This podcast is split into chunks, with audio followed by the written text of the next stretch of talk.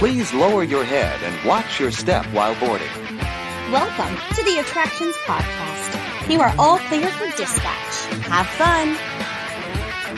Hello, everyone, and welcome to episode 229 of the Attractions Podcast, sponsored by MEI and Mouse Fan Travel. I am Seth. And I'm Carly. And we are here to talk to you about the latest and greatest in theme park news and more, as well as what's been going on in our own lives. Carly, you have had a very exciting life the last week. We missed you the last episode. How have you been and where have you been? Yes, it's been a whirlwind of 2 weeks. I'm just getting through my luggage. I got back late last night. It was amazing. I started in Walt Disney World, went on the Icon of the Seas, then went back to Walt Disney World, then the Disney Fantasy for our Pixar Day at Sea, and ended with Mardi Gras at Universal. So yeah. nothing major, you know, just minimal travels. Yeah. It's so funny.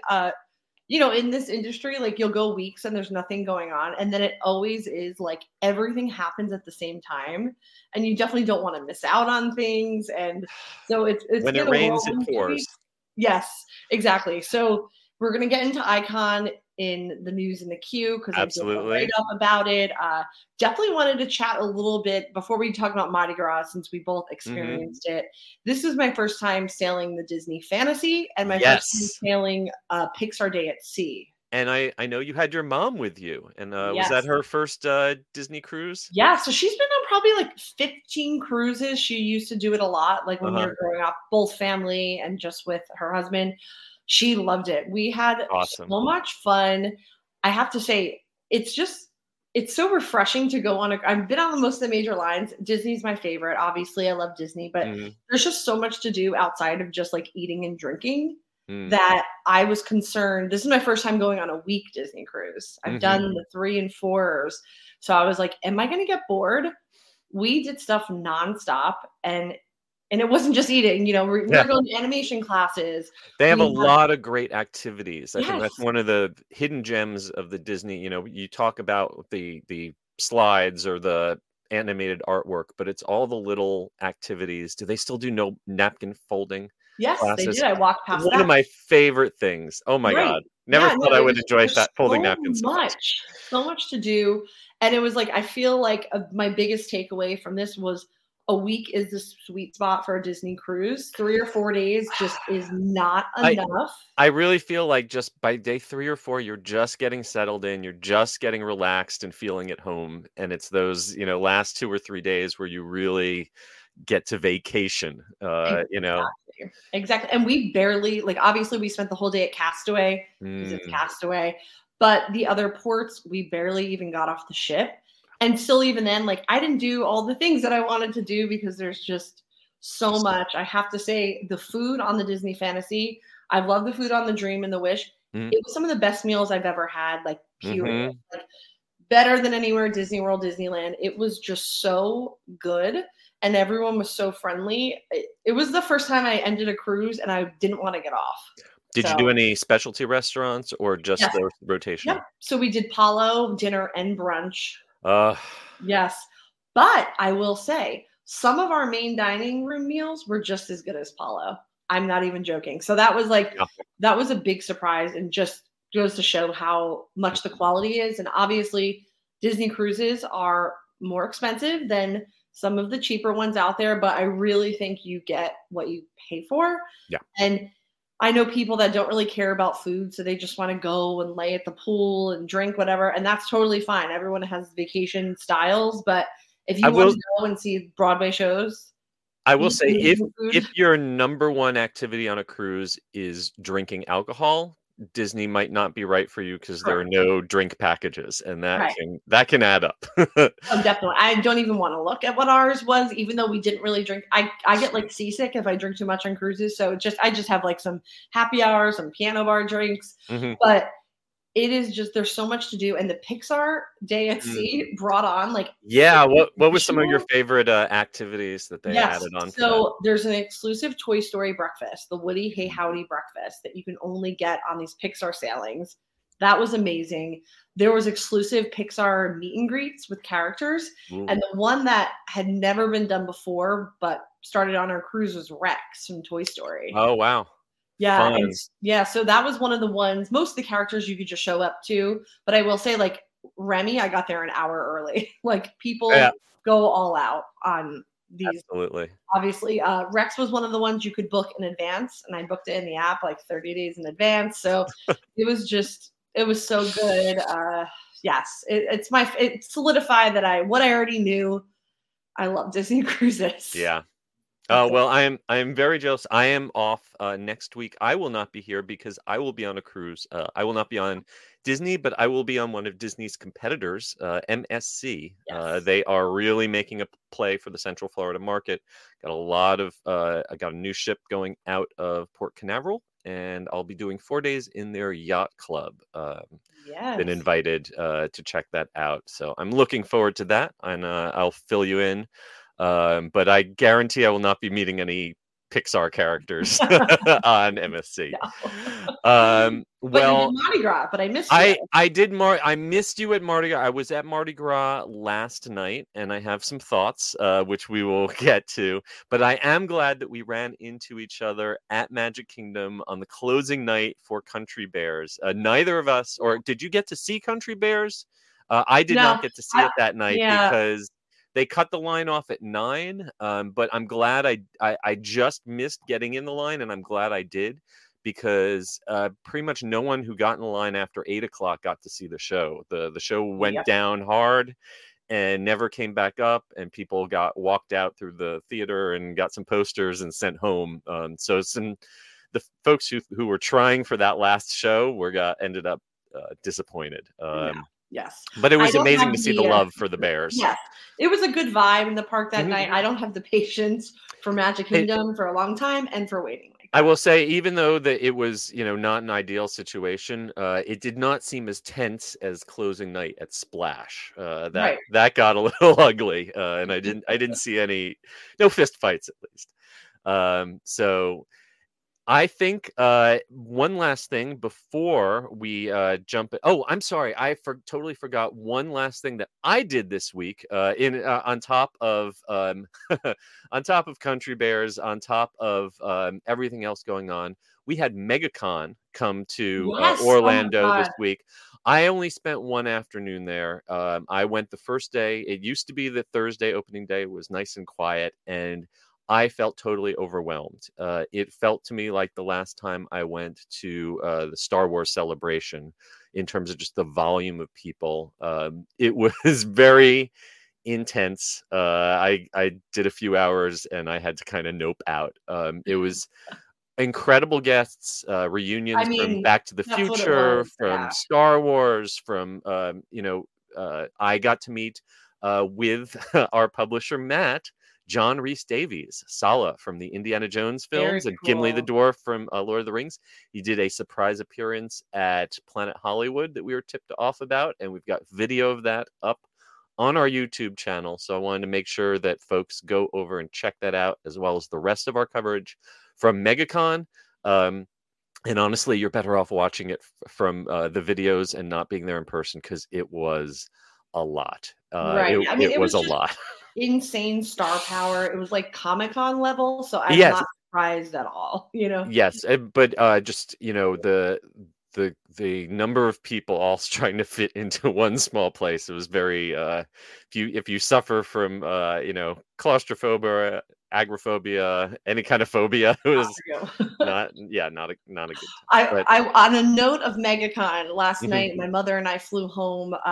I ditched her. I was not a good child. I was like, I'm gonna go to the American Lounge and get like my free drink and cheese cube, and she's like, oh, I'm gonna just go to On the Border and Terminal B. She texts me, she's like, oh, I'm having drinks. Next to me is cast members from Entourage, and to the left of me is the illustrator of the Goosebumps cover. So she's like sending me selfies and drinks, and it was like all the MegaCon people. That's okay. That is the secret. If you want to meet celebrities without waiting a long line, just book a flight out of Orlando Airport Sunday night after MegaCon. That's your. That's it was so funny. Before we launch into the news in the queue, we have a very special announcement. We recently had an online contest on our social media to win a popcorn bucket. I can show the Figment Beautiful. Popcorn bucket. This is mine, but we gave one away. And we want to wish a hearty congratulations to the winner. Drumroll, please. Ooh. Robert Stieg. Robert Stieg will be getting in contact with you. I believe we have you through Threads. And you are the winner of the Figment Popcorn Bucket. And so congratulations. And more, too. Yes. There was a whole package. So... keep following us on social media for more giveaways in the future. And congratulations to Robert. And now, without any further ado, let's jump right into the news in the queue.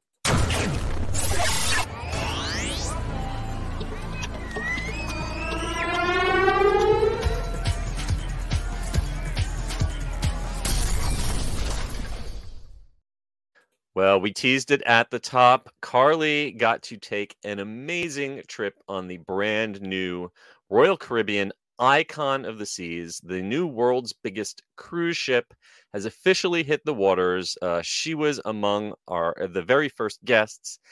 And it sounds like you had an amazing time. So yeah. I am just going to kind of let you take it away, and I'll jump in with some questions. But tell us a little bit about, I have been on the Wonder of the Seas, which was the biggest ship for a hot minute until they came out with one bigger.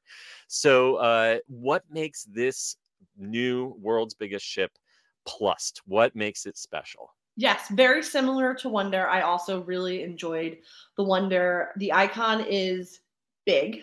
It's 20 decks. The capacity of passengers is around 7,600. I think they said on our sailing it was around 4,500, which is... Oh, so half capacity is the way to go. I don't think it will ever be at half capacity. Mm-hmm. From what I hear, it's pretty much sold out for the rest of the year. And that's kind of what everyone was talking about. Even, all those like multi-story family suites with the slides mm-hmm. through it, all sold out through the year. I had a great time. It's kind of one of those places where it's impossible to be bored. This is, a little different than Disney where, it's a little quieter nightlife. This, like the Royal Promenade, which you're familiar with, is kind of the main central hub. They really kind of plussed it and improved upon what they've done in the past. It's wider, it's bigger. The venues are kind of open air. So like you're kind of drawn in as opposed to like, do I have to be awkward and open a door and look in to see if like, what's the vibe like in here? Like you get pulled in. There's a new piano bar. There's a Latin bar returning.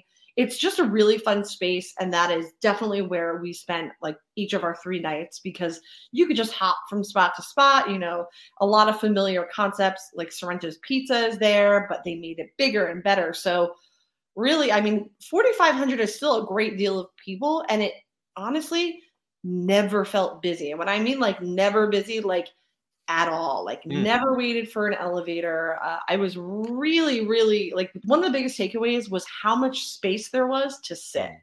That's and I know that sounds silly, but it's not if you've been on a cruise and you maybe like took a little bit longer to get ready and you go to like get a spot and there's nothing for you. And you're like, what do I do? The lounge space, like just on the pool decks, there were so many lounge chairs, lounge little things. There's nothing worse than getting out there at 7 a.m. and finding that every single chair has been claimed.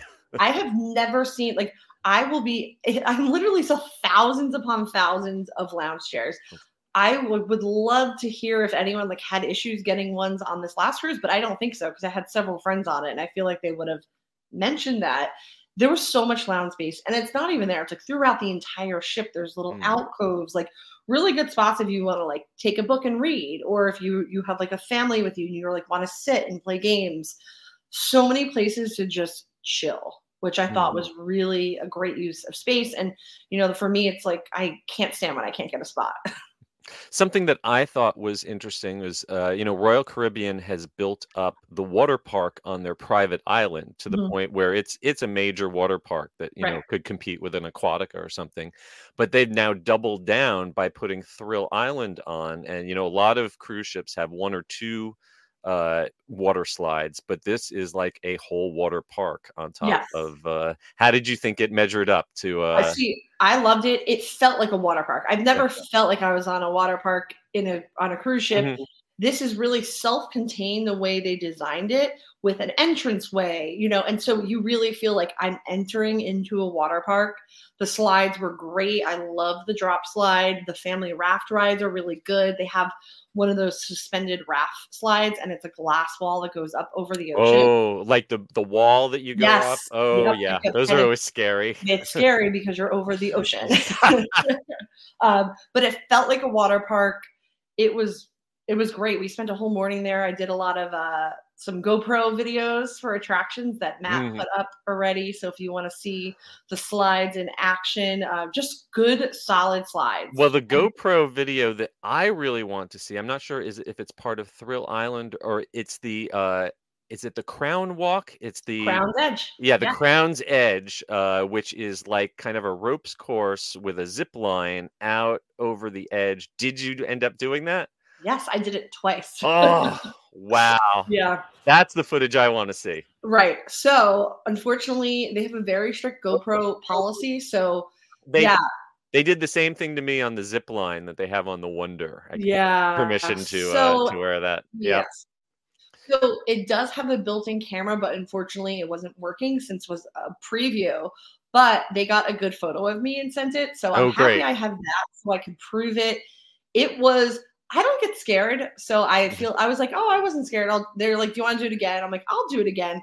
But I can definitely see how it would be scary because it was I did it in the evening and it was quite windy. And when you were walking out over the ocean, literally, it's very tiny, small X's that you have to get your bearing to go on before you get to the plank, which they like kind of tease you, and there's an operator, and it's just like they kind of toy with you, and you don't know when it's exactly going to drop. Oh yeah. Lovely. Yes, but I think I could see it being really scary. I just feel like I'm not a good gauge for it because I'm just like you just have nerves of steel. Well. Yeah. Let's talk about some of the less nerve-wracking, the more chill things. I like the looks of this hideaway where you've got an adults-only area with these day beds out in the middle of the water and the infinity pool. That looks more my speed. Yeah, so this was an adults-only area, new concept for Royal, and it's the first suspended infinity pool at sea. And it was perfect views. It was really great when we were sailing, but also just as fun when we were parked in port. And the day beds were fun. We actually just stumbled upon it one afternoon. You know, it was hard to do it all in 3 days. You know, we didn't really sit anywhere for more than 10 minutes. But I'm like, I just got to say I sat in the day bed once. So we did get to hang out in the day bed. And that is connected to its own private cocktail bar. And I will say it was one of the coolest vibes on the ship. It was just like this really nice tropical lounge, tons of seating, couches, a bar you could sit at. And it was like one of those places where I could totally see people spending every single day there on their cruise because the vibe was really good and the drinks were really good. This setup reminds me of a smaller version of the pool day club that they have at Circa in downtown Las Vegas, except instead of a giant video screen showing sports, there's the ocean. And I know which one I'd rather look at. Yeah. And I think in my story, I said it's like a mixture of a Vegas day club and like a Miami day club. Yeah, but it's much chiller. You know, you're not getting the vibes of that. There's music, but it's not like too bumping. So it's if you want that kind of club feel without being too much. Nice. And then eventually you got to sleep, right? I'm sure you didn't spend too much time sleeping, but the guest rooms, they look really nice. They're not too loud. They got a little color, but they're not, you know, too flashy. And they have what I always need more of, which is USB outlets. You turned every corner. There was a USB, varying versions, chargers. I have never seen so many charging ports which is amazing because you need it. You need your Kindle, you need your watch, you need your phone, your laptop. Not a problem. I made the mistake once of bringing an extension cord or like a power strip because there's never enough power outlets for all your things. Right. I brought a power strip once and was like, oh yeah, we're confiscating this. You can't do that on a ship. So it's great that they are providing those USB plugs because we all need to plug in our gadgets. Storage. There were so many, like they just really use the space really well. And there were like hidden corner storage using shelves everywhere. There was one in the bathroom and it really was, it was just me and another adult, but I was actually able to like unpack my things, like my toiletries, and put it in the shelf. So I didn't feel like I was living out of my suitcase. Which is usually my style on a cruise because there's no room, but there were so many pockets and shelves and little pull-out drawers. And like, you could just unpack. And for a week-long cruise, you're going to need to do that. And it's not difficult to get ready or find your toothbrush or toothpaste because there's so many little spots that you can keep yourself organized. The part of your description that amazed me the most is that the shower is big enough to have a bench seat in it. That's a big deal. Usually those are like capsules that you're just like trying to keep your arms to your side because you can't reach your arms up to do your hair without bumping your elbows. I mean, you're tall, so that might not be a good gauge. Yeah. But the shower was so spacious and the water pressure was excellent. Like it was like truly a great shower, which, you know, you don't usually say at sea, but it really was. So something that's a little bit controversial that you ended up actually liking is the new elevator style, which they call destination elevators, where you have to use a touchpad to pick what floor you're going to ahead of time. And then once you're in the elevator, there's no buttons to press. I experienced this at Disney's Paradise Pier, which is now the Pixar Place Hotel, which we'll be talking about in just a minute. I've had very mixed results when I've experienced these kind of elevators. So how did they work out for you? I mean, I didn't know a lot of people weren't familiar with the concept because they use them in a lot of hotels, a lot of commercial office buildings. Like when I lived in New York City, like billion years ago, they were there. On the cruise, I mean, it could just be my experience. There was never confusion. Every single time was fine, which I was like really trying to gauge to see if people were going to get confused. And we took that elevator 1 million times across the 3 days because you're not taking the stairs on the ship. I mean, we did sometimes, but you're not taking the stairs to go 20 decks and whatnot. But it was totally fine. I'm curious to see how it'll work on a normal sailing. So we'll see. But when I went on the Disney, I kept forgetting to push the button once I got inside because I was so used to it. Yeah. Well, if you are confused about how exactly these work, we actually have a video up on our Cruise News YouTube channel for how Icon of the Seas elevators work. So go check that out. Was the model. I made her do all the things. So you could see how it works. There were so many elevators though. So it was a little bit like, okay, they're all lettered.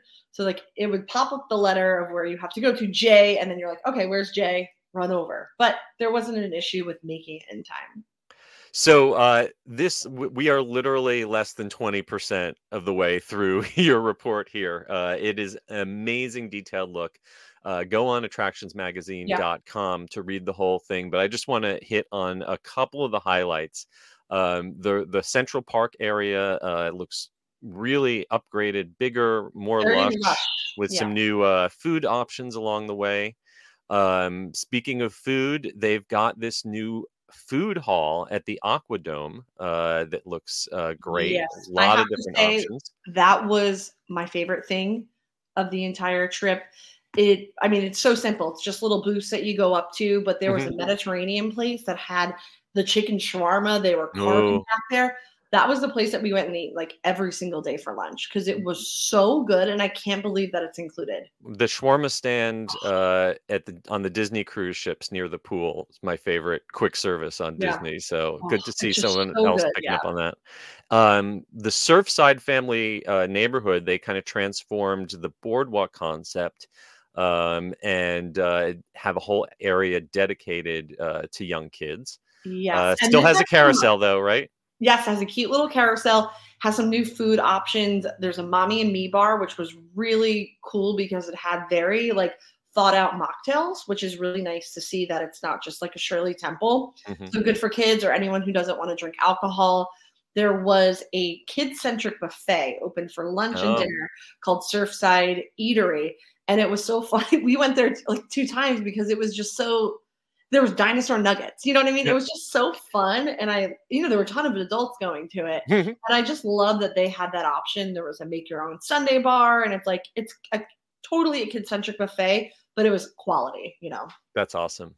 I would love to see this stage production that they have of the classic film, The Wizard of Oz, because I have never seen a 16-piece live orchestra in a cruise ship show, much less the scale of sets and flying effects that they have. Really impressive. Yeah, it was great. It was really, really good. The talent was there, as I expected, and just the production level. I mean, it's like a Broadway level show. Yeah. I mean, I watched video of this and it looked better than the last touring company of Wicked that I saw come through. You know, that's how I felt about the shows on Disney, on Royal. I mean, it is better. It's like Broadway level. Yeah. Yep. Lots of live music, quality live music all throughout the show. Over 50 live musicians on the ship. That is a lot. Yeah. That was what I love, the like live entertainment so much. I just want to be at a piano bar. I don't want to just sit and drink in silence. You know, I want to like have a show. We went to that piano bar every single night. It was so good. The people were so talented. I just love it. If you're a live music fan, this is the ship for you. You can just bounce from venue to venue. Some other new firsts. They've got their first ever swim up bar. And you have a ton of videos, pictures, more information. It is like I'm scrolling and there is still more, so please head on over to Cruise News Weekly or just go to attractionsmagazine.com and it will pull up a great write-up with all of these combined.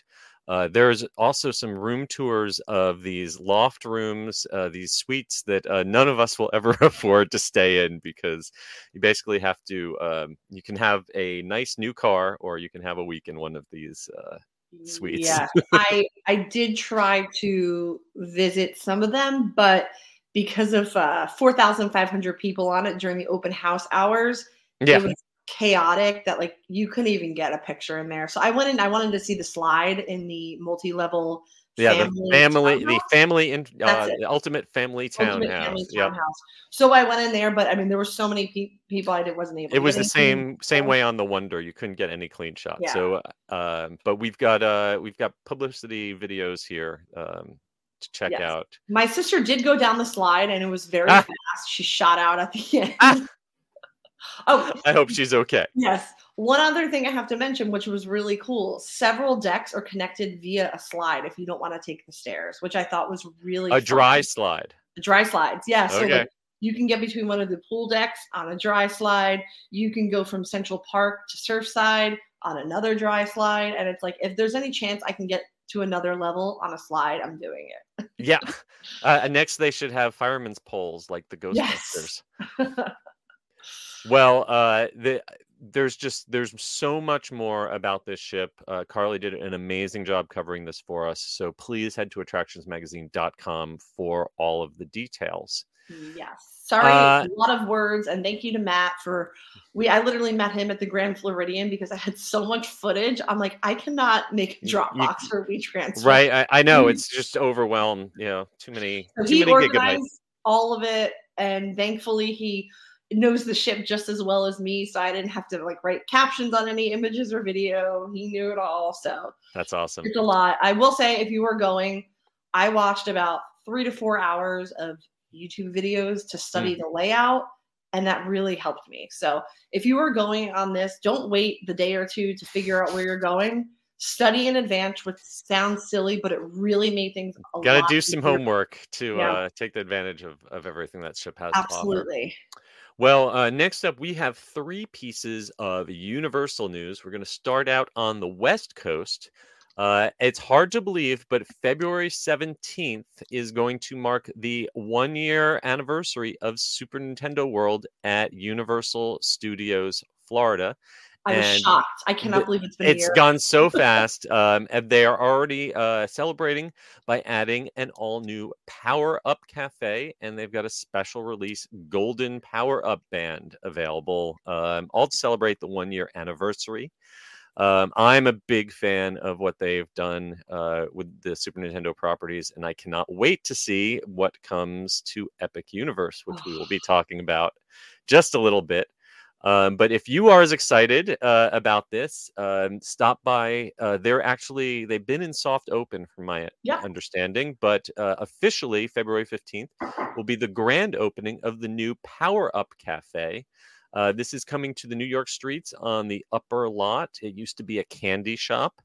And this is going to be another opportunity to get Super Mario themed snacks and beverages without having to get a virtual line reservation at Toadstool Cafe downstairs, which is almost impossible to get into. Definitely. And I will say I'm really excited about this because this is the closest we're getting to food that looks like Tokyo. Yes. I'm not Tokyo, sorry, it's Osaka, but Japan. All the parks there have really kawaii foods. Yeah. The foods that I'm seeing from the soft previews, it's exactly what I want. Yeah. Eric O, our correspondent out there, gave a thumbs up to some of the items that he got to try. Though he did mention that they are charging top dollar for this.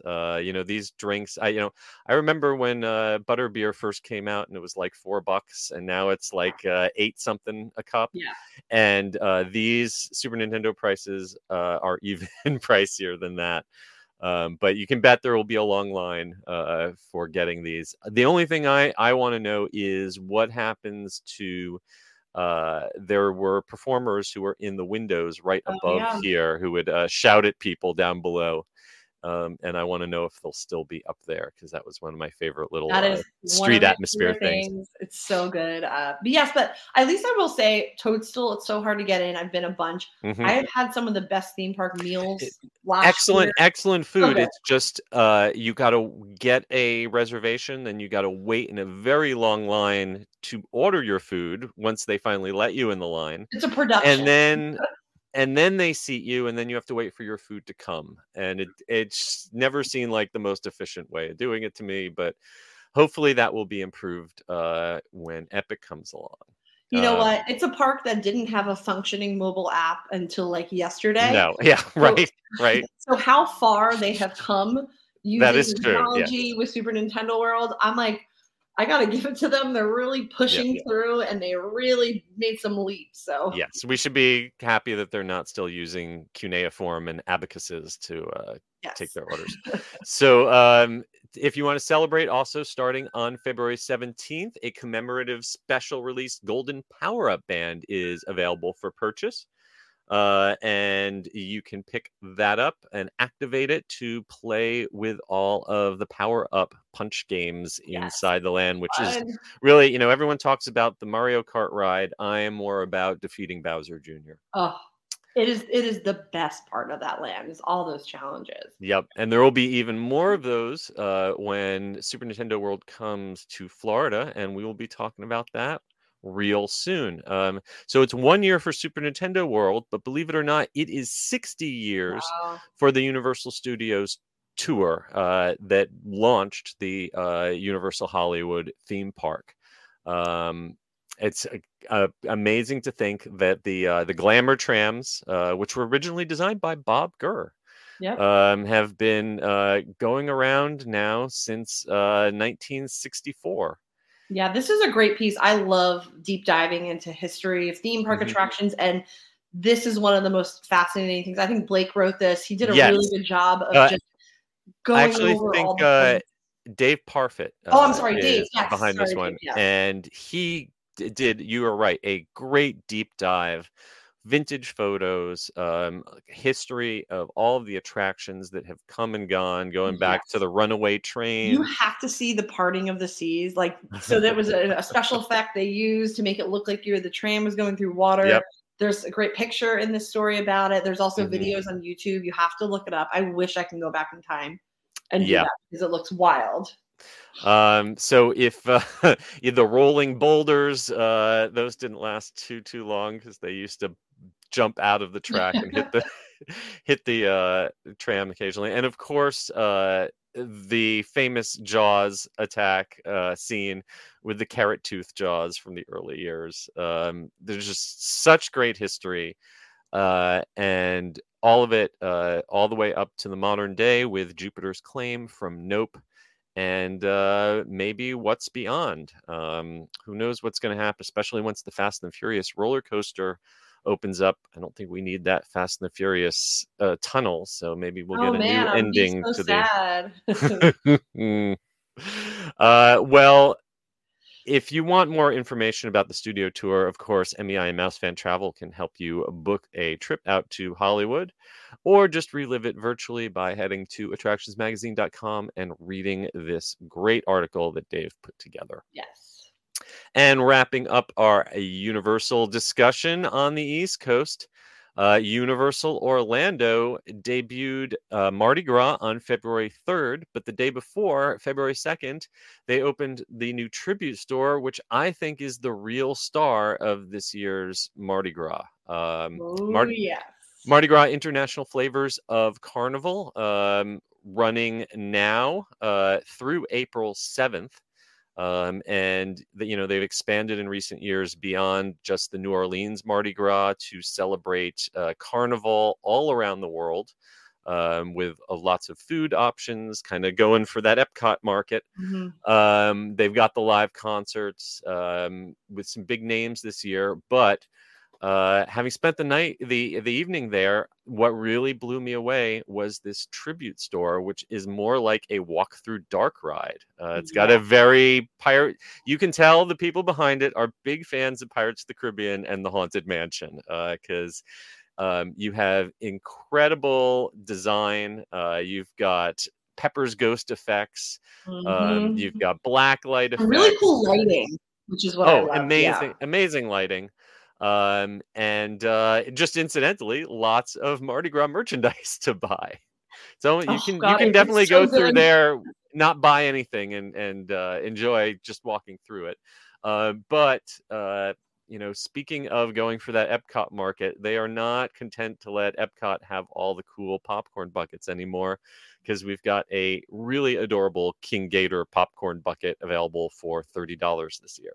Yes. So apparently this is not available yet, is what I heard. No, I've seen the pictures, but I looked for it and could not find it. Yeah, someone told me that I think like February 13th. I don't remember, but I know I covered every inch of the park and I did not see it anywhere. And me neither. See it, so, now the other, of course, Mardi Gras. It's all about the parade, right? Year there is a big change to the parade. We always have new floats. This year they're based on the elements, the sun, the moon. But the change that I don't hear anyone talking about is they've reversed the direction. Yep. And as someone who worked that parade, who used to be a supervisor of that parade back in the late 90s, there's a reason why we've been doing it the direction we were doing it for so long, which is because it is much harder for the King Gator float to make left-hand turns than it is to make right-hand turns. All of the floats are really difficult to navigate, but we learned many years ago that left-hand turns are a lot harder to make, at least for people who drive in the United States, than right-hand turns. And why they flipped it around. I noticed that the parade last night when I went stepped off 5 minutes late and ended up ending after the park had already scheduled to close. And usually you want that to end right before park closing. So something got off. Yes. So for science, I heard about the change, so I decided to camp out in front of Louie's, which is the hardest left turn. Yes, you have to make absolutely. Yeah, well, so, that and at the very end of what is now the end of the route, right at the front of the park, that super sharp left turns. That's the other really hard one. Yep. So the floats stopped there every single time they were trying to navigate, which was like cool for me because I got to really look at the floats. You get good shots. Yeah. But as not far great as like pacing. Flow and stuff goes, I'm like, I don't know why they changed this. And it obviously this change has not yet been well communicated to everyone, because I literally watched the parade crowd control staff. I was standing at the annual pass holder area, which is right at Mel's, right where they step off of the esoteric gate. They literally set up the rope on one side, then took it down and set it on the opposite side, then took it down and put it back, because they kept arguing about which direction the parade was going. So left hand and right hand have never had a conversation, and I guarantee that whoever decided that the float route should be reversed has never worked a parade shift. They've never actually been there walking alongside the floats when they're trying to make that turn. The only thing my mind goes to is, does it help with the flow of guests for the concert going on at the same time? That's the only thing that I could imagine. Yeah. Back in the day, we used to kick off the concert as the parade was passing by the stage, and that never worked out really well because you get this huge shift of people moving, and it would make a mess. So I'm haven't been there. I was not there for the concert kickoff night on Saturday, but from what I saw on Sunday, it's still a work in progress. Yeah, it was. Walker. I was there Saturday for Walker Hayes. I didn't stay for the concert because it was very, very busy. It's very popular. That's what I heard. It was crazy. I got out of there after the parade. I was also, my feet had failed me. I was a shell, but I got to hang out with Michael Bingham. Thank you for hanging out with me. That's awesome. Yes, I did. I started in Louis, and then I ran over to the annual pass holder area. Mm-hmm. Also a great spot. But I just like to be towards the start of the parade usually. So that is why I relocated to Louis. Yeah. Well, the way the spot that I posted myself for the pass holder spot would have been a perfect angle if they had been going the old direction. Instead, I actually realized that the way they're turning, it makes so much distance. The float is so much further away now from the annual pass holder area at the start of the parade. I just left and came back at the end and caught the end of the parade. It was going back into the gate, and that was a better view from there. But absolutely, the distance was so great that I noticed beads weren't really coming. No, I didn't get a single bead on the first pass. I had to wait. And that was like my biggest, because I love catching the beads. I think I got like 3 beads because it was just that distance. You saw people flicking it. It just wasn't going. Yeah. So I've actually got to go into my book right now and rewrite my section on how the Mardi Gras parade goes and where the best spots to stand are. Yes. But I will say I did try a few bites. I'm not sure if you were able to try anything. I ate my way around as intensely as I could before the parade started. And I found some good stuff this year. What did you like? Too. Okay, so the chicken schnitzel, which is returning this year. Okay. I loved it last year. Excellent. It is so good. The crust on it is good. The meat inside was so good. Amazing. The jambalaya, which was andouille sausage and chicken. Amazing. And shrimp gumbo is also really good. Yes, I didn't get to try that, but I heard a lot of people talking. And then in China, there's a new Szechuan cold noodle salad. I saw that. That looked tasty. Oh my God. It was, it said it's marketed as spicy. I have a high tolerance for spice. My lip and mouth was on fire for a half hour, which I was glad because nothing is ever spicy in the theme park. So I did see online, I'm in a Facebook group for people with dietary restrictions at Universal, and you can request that be made. One without nuts. If you're not allergic, and you can also ask them to make it less spicy because they apparently put extra spice on at the end, and you can ask for that to be left out. It was the spiciest thing easily I've had in a theme park, and like the spiciest thing I've had in a while. Wow. But it was also really flavorful. It was a get again, and the portion was massive. Good portion size with the jambalaya too, and even the schnitzel. That was the only 3 things I tried all day because it was just. It was large pieces. My favorite things that I tried, the shrimp gumbo is always good. The fried green tomato po' boy is back. I felt like the portion of fried green tomatoes on it was a little smaller, but the bread was really good. The flavor was really good. They have if you like octopus, they have a octopus salad in Spain that really tender. Sometimes octopus can be super chewy. Yeah. This was cooked perfectly tender. They have in Thailand a green curry with chicken that was a huge portion for the price. Mm-hmm. I thought that this year, especially if you are an annual pass holder and you get one of those gift cards you combine that with the annual pass holder discount, I thought that things were really good price for, value for the portions. I had just done the Seven Seas Food Festival at SeaWorld this weekend also. And if you don't have a tasting card there, it's insanely overpriced. Like, $11 for a piece of corn that long, I thought that the Universal's Mardi Gras food was a pretty good value. The only thing that I did not enjoy was in Mexico over by Cafe La Bamba. They have, and I'm going to mispronounce it, chilaquiles verdes. It's chilaquiles. Thank you.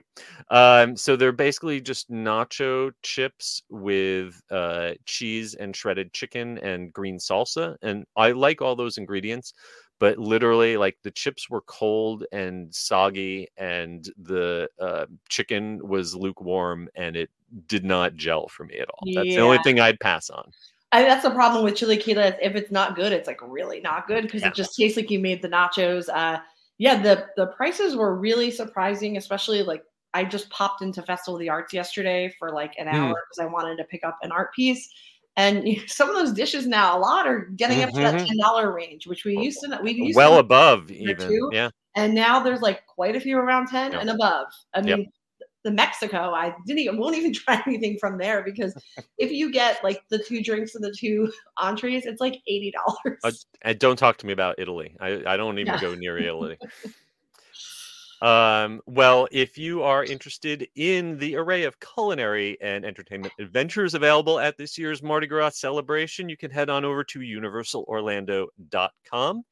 MEI and Mouse Fan Travel will be happy to help you plan your trip.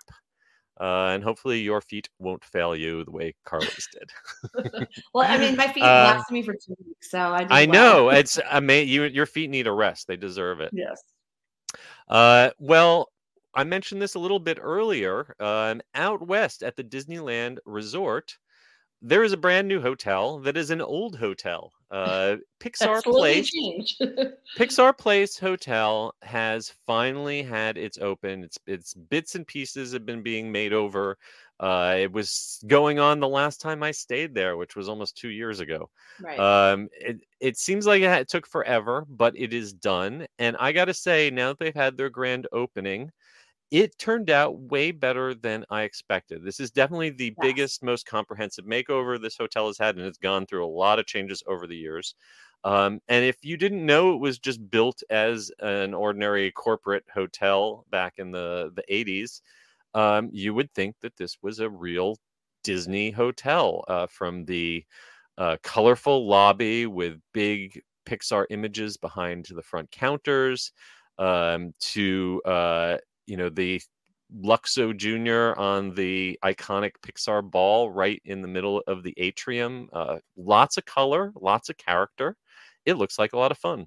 Yes, I am too. I'm super pleasantly surprised. We've been following it through, and it was I don't know how I feel about the slow transition. And now that it officially made the switch over, it really looks amazing. Yeah. And I don't know. They did so much great detail. The artwork I saw on the main sliding door that opens up, it's Monsters Inc. And then I love colors. I love this here.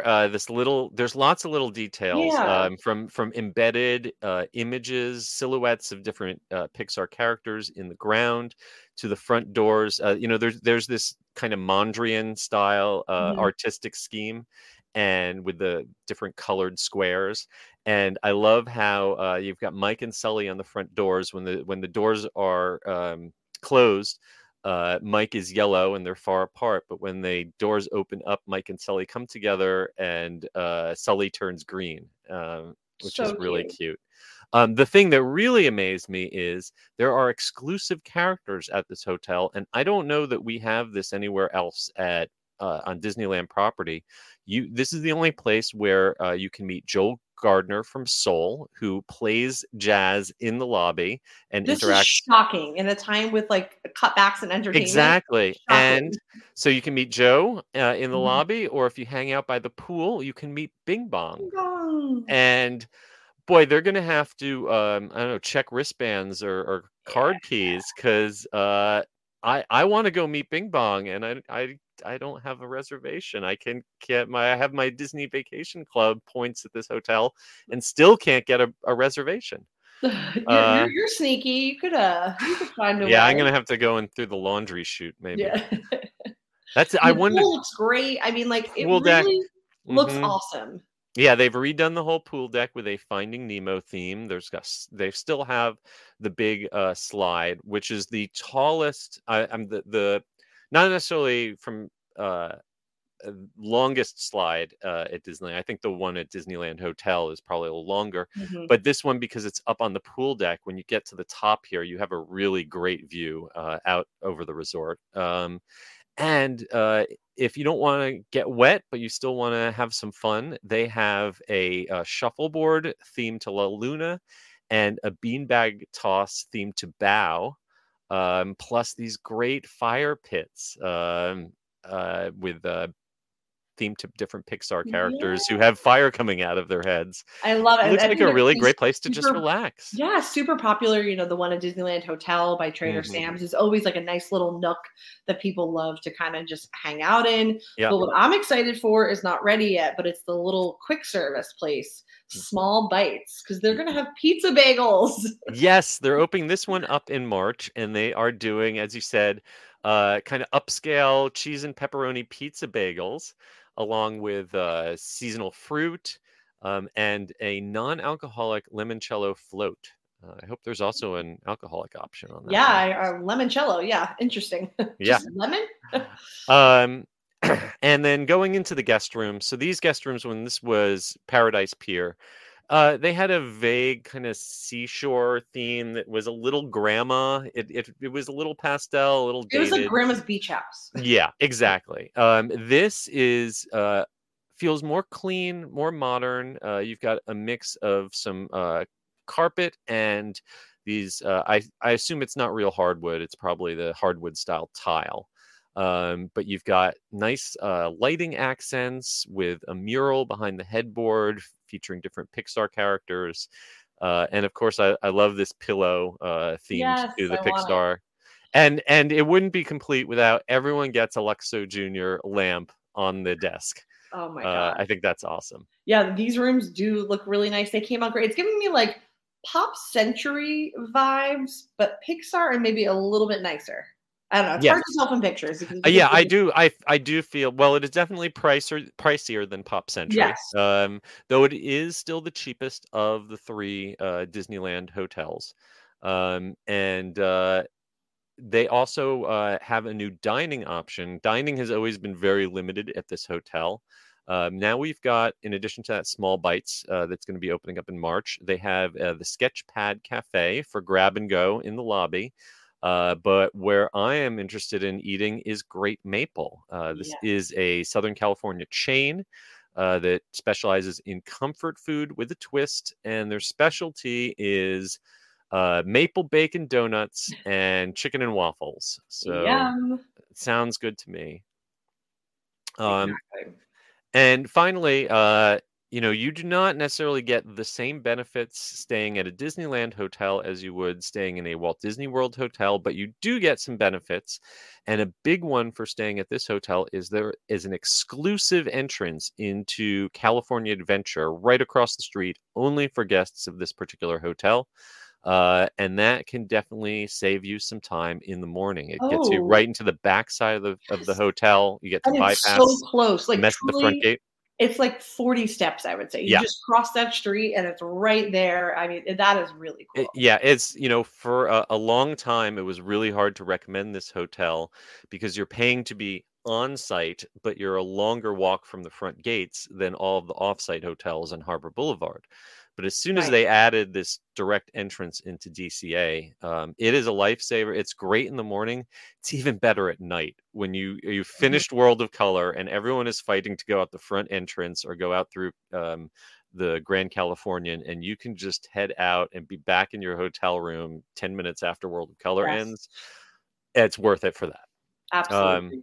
And we might see some special activities inside the hotel or exclusive to hotel guests for Pixar Fest, which is coming back for the first time since 2018. That's going to be happening in the parks April 26th through August 4th of this year. Yes, I love Pixar Fest. There's so many good yummy eats and whatnot, so it's a good time to plan. So if you want to plan your trip to the Pixar Place Hotel, head to disneyland.disney.go.com, or better yet, head to MEIN Mouse Fan Travel. And one last stop out in the Disneyland area, and I am kicking myself that I am going out to California 2 days after this event happens. Our producer here, Jeff DePaoli, is putting together an event called a Haunted Mansion tribute called Welcome Foolish Mortals. And this is going to be an immersive evening in the Ghostly Retreat, which is an incredible Haunted Mansion themed Airbnb, just cool, a few miles from Disneyland. Yeah. Mm-hmm. And you will be able to be immersed in this Haunted Mansion environment and talk with some of the people who made the Haunted Mansion, including former Imagineer Tinia Norris. She worked on the original Haunted Mansion and designed the iconic purple wallpaper that we all know so well. God. Wild. Yeah, I mean, this just sounds like such a great event. And even better, the proceeds go to St. Jude's, which is one of the most amazing charities. So if I could go to this, I would. Yes, this event is going to benefit St. Jude's Children's Research Hospital, doing really great work. And in addition to Tania, there is also going to be Joe Lanciero, who is with Zeitgeist, but he's a former Imagineer. I just recently did an interview with him. Fascinating guy. Cool. He led the design team for Mystic Manor in Hong Kong, which is a spiritual successor to the Haunted Mansion. But that's not all. You'll also get to meet animatronics master Garner Holt, who is the man behind the animatronics of Haunted Mansion Holiday, along with many other rides. And you're also going to meet Kirk Thatcher, who directed the Muppet Haunted Mansion movie, which the best new Muppet thing to come out in many years. I watch that like once a month. It is one of the best. So good. And finally, Disney illustrator Rick Law will be there. It is an amazing lineup. And even if they did not have all of these incredible talents there talking about the Haunted Mansion, it would be worth going to this, because other than spending $690-something a night to stay, that's the only way that you can get access to the Ghostly Retreat, which is this Airbnb 7 miles away from Disneyland, put together by Jeff Scheiflenbein.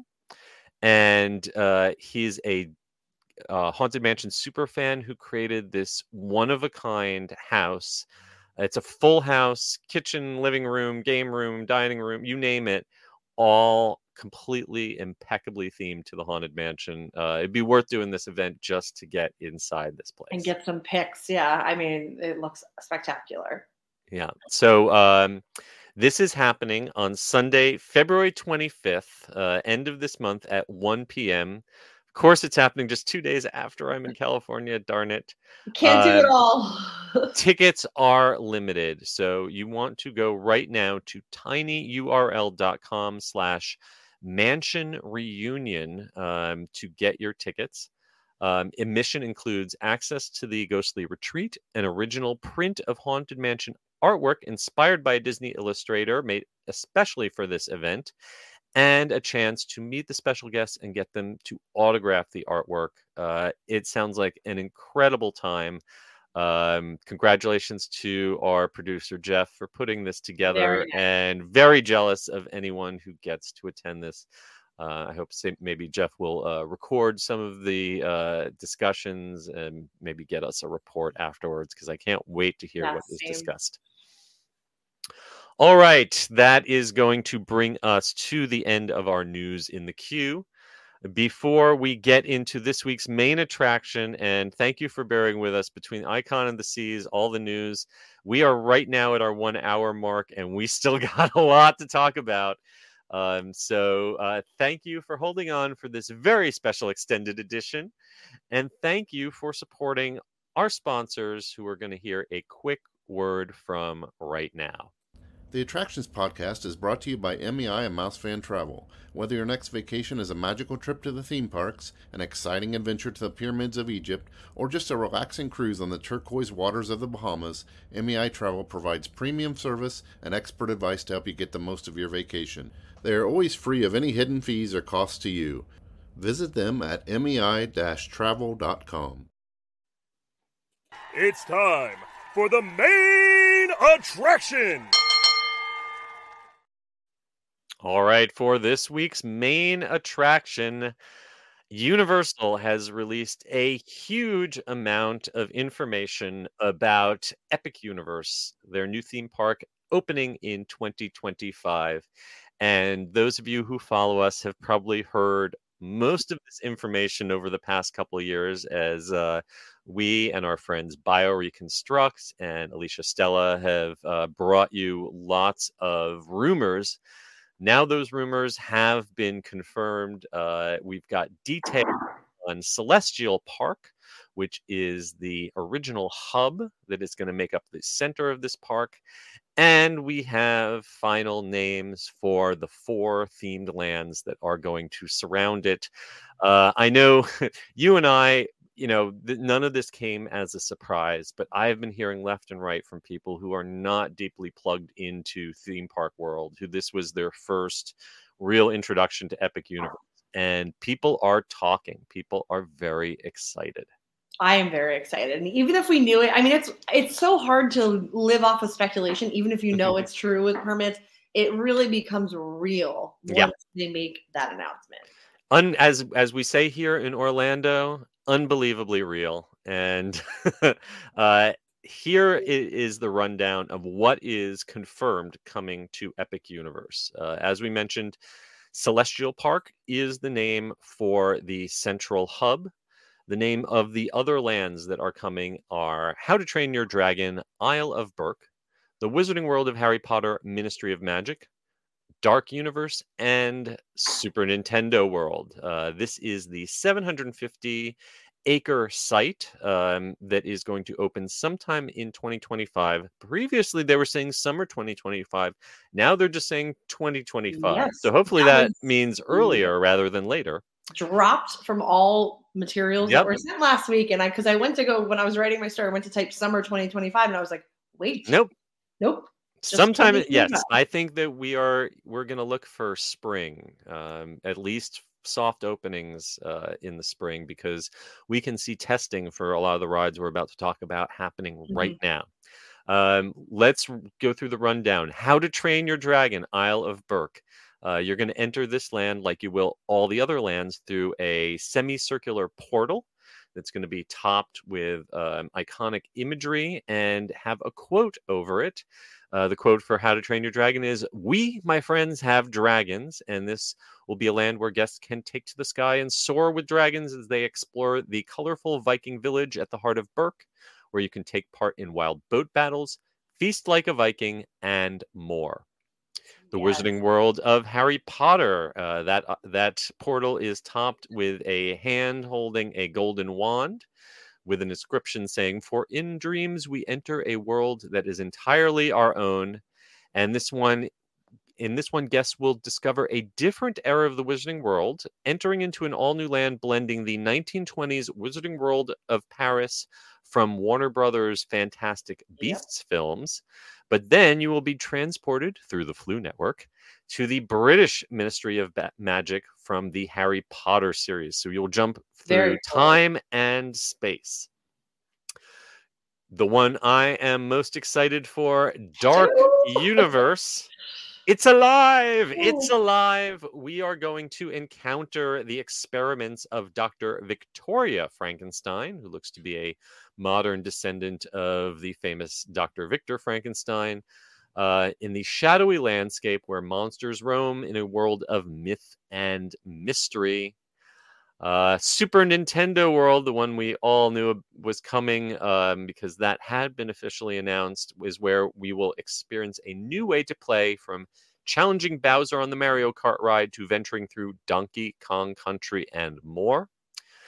And finally, Celestial Park, the central hub, the center of an ever-evolving universe throughout centuries, where people, artists, musicians, and explorers have visited for inspiration and connection. The gateway to all of this is the Kronos, which is a giant... we're not supposed to use the term steampunk, but kind of Victorian science fiction looking device where all of the stars and planets come into alignment, giving us access to all these different lands. And we have confirmation on the attractions that are going to be inside the Celestial Park.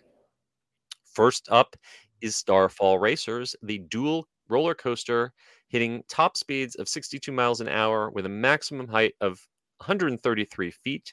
This looks like to be about 5,000 feet long, so a very long coaster. And the tracks are going to intertwine. There's a moment where one car inverts over the other, and then vice versa. They twist together like comets racing to the stars. And take a look at the back of the train. We hear there's going to be an out-of-time Easter egg there for fans of Back to the Future. Yes. The other two attractions confirmed for this area are the Constellation Carousel, which has ride vehicles themed around astrological animals, where they will spin around and rotate in kind of a figure eight. Sort of the way that Mater's Junkyard Jamboree moves in a interlocking figure eights, but maybe with not quite as much whip around the corners. And finally, Astronomica is a giant water-themed play area, a splash pad, and that is going to be near the Oculus, where is... it's going to be a Bellagio-style fountain show. That's going to happen nightly. You read that correctly. There are no IPs with this, so we are getting fully original with no IPs. I love yes. We are though going to have plenty of food. There will be at least 2 full-service restaurants. The Atlantic, which is a surf and turf restaurant that looks like a giant aquarium. It looks like you're eating inside an aquarium. And the Blue Dragon Pan-Asian restaurant. This is located right outside the gates of the Helios Grand Hotel. And that's going to serve Chinese, Japanese, and Thai food with lots of neon. We also heard about an Oak and Star tavern, which will have barbecue, Pizza Moon, and a Moonship chocolate and sweet shop. You'll have shopping where you can pick up all your Nintendo merchandise before you go into the Nintendo Land. And most importantly, they're putting the park back into theme park with sweeping views, lots of water, lots of landscaping, and lots of greenery. Yes, I love just what we've learned so far. Obviously, this was the bulk of the announcement last week, was just what Celestial Park is. And I really like how, it's not just green space to relax. And it's not just a hub. There's actually attractions there and dining. So it's going to be definitely the heart of it all. It reminds me a lot of what they did in Shanghai, where they created a supersized hub. And they added some attractions within it, some spinning rides. And I think it's a great way of having the hub and spoke, but having a reason for people to hang out in the hub and not just run off to one of the 4 lands. Exactly. I mean, I consider it one of the lands, because we have so much there. Absolutely. you know, we've got some great concept art of the Emerald Gate, which would be your gateway into the park before you walk through the Kronos device, as well as construction pictures of the 500-room Universe Helios Grand Hotel. It's just the first time that they are going to have a hotel that is actually integrated into the rear of the park. So you'll be able to step right out of the lobby and right into Celestial Park. It looks so cool. I feel like I'm in Tokyo. Right. Exactly. It's, you know, we've only seen that in either like Disneyland Paris with their Disneyland Hotel, or in Tokyo Disney Seas. So it's going to be amazing to have that experience here in Orlando, as well as if hotel is a little too expensive for you, the Stella Nova and Terra Luna resorts are going up very rapidly, and those will be moderately priced hotels, just a very short ride away from the new park. This is all. If you are excited to get a in-person preview of this, keep an eye on City Walk, where the Legacy Store has been closed and shuttered its doors, and we have on pretty good authority, though not officially confirmed, that this is going to become a Legacy Store. The Legacy Store is going to become a preview center for Epic Universe in the near future. Very cool. I'm just so hyped because it's been over 20 years since we've had a new since we had the 1-2 punch of Animal Kingdom opening up in 98 and IOA opening up in 99, and it's been a quarter century since Orlando has gotten a fully fledged new theme park. So it is very exciting. And, you know, before that happens, we've got DreamWorks Land coming to the park. We've got Penguin Trek coming to SeaWorld along with their on-site hotels. Disney's got Tiana's and whatever else is happening beyond Big Thunder Mountain. Mm-hmm. There is a lot to come, and a very exciting couple of years coming to the Orlando theme parks. And I'm excited to be here covering it with you. Yes, me too. And I'm excited how they are going to roll out. Apparently the lands, they're going to do kind of an announcement at each one, which I think is a great way to do it. So we're not overstimulated with information. So I'm just waiting for Dark Universe details. So yes, that is the next one that they reveal. You know what? My guess is maybe Super Nintendo might be the next. I think that they are going to tease this out over the next, 6 months or more. Maybe the hype will really start hitting this summer, because people, they're looking this summer to book their trips for next year. And I think as soon as, I think they'll probably, as you say, release details on one of the 4 lands every couple months, doing a big info drop, and then culminate it all with, and tickets are now on sale, but book your vacation package now. Absolutely. And they do, they're big on that vacation package. We get deals every other month. So I'm excited for the information we're going to get on that. And they've just done a really good job marketing, that package that went out last week. Yep. I mean, it was everywhere. Right now, they are still giving annual pass holders an extra 3 months if you renew now. And I know there are a lot of questions going around about how annual pass holders will be accommodated. What I can tell you is that if you're buying an annual pass right now, you're buying it for the existing parks. Do not expect to get a new park thrown in for free. But there may be a pass holder preview, which previews or in the old pass. That's what I think. But I don't know. I think, we'll see preview opportunities, maybe paid preview opportunities. I know that if they gave me the opportunity to pay for a preview, I would jump on it for sure. 100%. So if you want to get hyped for this new park, and you want to be able to act like when each of these land announcements is made, that you already know everything that they're saying, please head on over to our website and check out this long list of past articles that we have posted. We've got tons of videos, tons of photos, like I said, from our friend BioReconstruct. And you can pretend to be an expert about all this like we do. All right.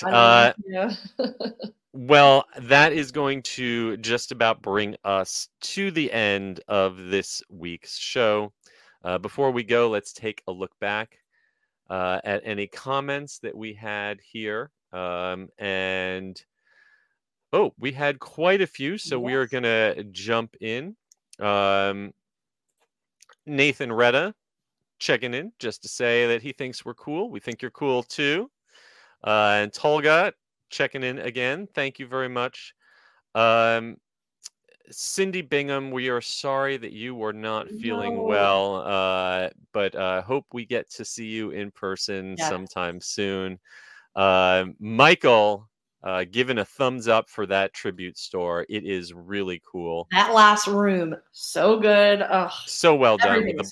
The black light and the animatronic skeleton with the moving mouth and everything. Yeah. And I will say, I was on a cruise when everything came out, when the tribute store opened and all the locals were covering it. So it was my first time going into a tribute store without looking at everything. Oh, I'm so happy I did.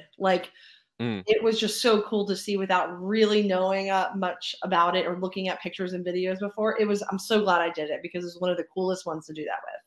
Absolutely. Disney cast and crew member Monique checking in. Say, how is it going? Doing well. Happy Monday.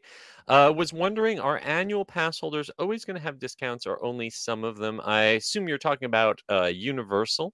Annual pass holder discounts vary depending on which level of pass you have. Seasonal pass, power passes get very few discounts. If you've got a premier pass like me, you get some great discounts. Like right now you get 15% off on food and non-alcoholic beverages at the Mardi Gras tents.